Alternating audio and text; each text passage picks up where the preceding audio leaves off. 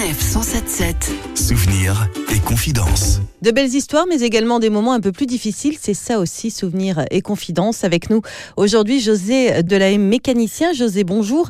Vous êtes au sein du groupe SANEF depuis 1993. Avant d'être mécanicien, vous étiez patrouilleur. Et un an à peine après votre arrivée, vous avez été percuté par un véhicule lors d'une intervention. Racontez-nous. On avait neutralisé la voie lente au niveau de l'aire de Goyancourt sur la 1, au niveau du centre de Rouen, pour qu'une entreprise intervienne sur des panneaux. Et puis donc je me suis stationné derrière le véhicule de l'entreprise pour voir un peu l'avancement des travaux et puis savoir quand est-ce qu'on allait débaliser. Et juste le temps de descendre du véhicule, de passer derrière les glissières, il y a une voiture qui est venue percuter le fourgon. Qu'est-ce qu'on ressent à ce moment-là? Sur le moment, on réagit pas. J'étais avec un collègue qui était pompier bénévole, donc on est intervenu tout de suite auprès du blessé dans la voiture. On a fait un peu la circulation, on a ramassé les débris, on a averti le centre. Et c'est après où, quand la pression redescend, où on réfléchit. Et puis on se dit, on est passé par une belle porte. Et votre sentiment, c'était de la colère peut-être? Pas de la colère, puisque la personne apparemment avait des problèmes de santé et puis elle s'est assoupie. Donc c'était pas volontaire forcément, mais je connaissais déjà les dangers de l'autoroute puisque mon père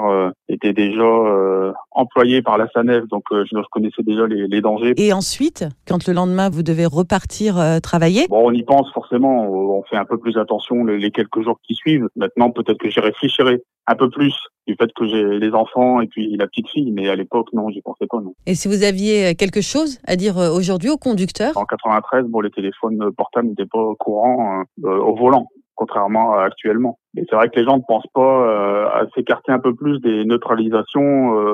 Pour eux, ils font attention aux cônes, de pas taper leur voiture, mais ils font pas forcément attention au personnel qu'il y a derrière les cônes. José Delahaye, merci beaucoup pour votre témoignage. Retrouvez toutes les chroniques de SANEF 177 sur sanef177.fr.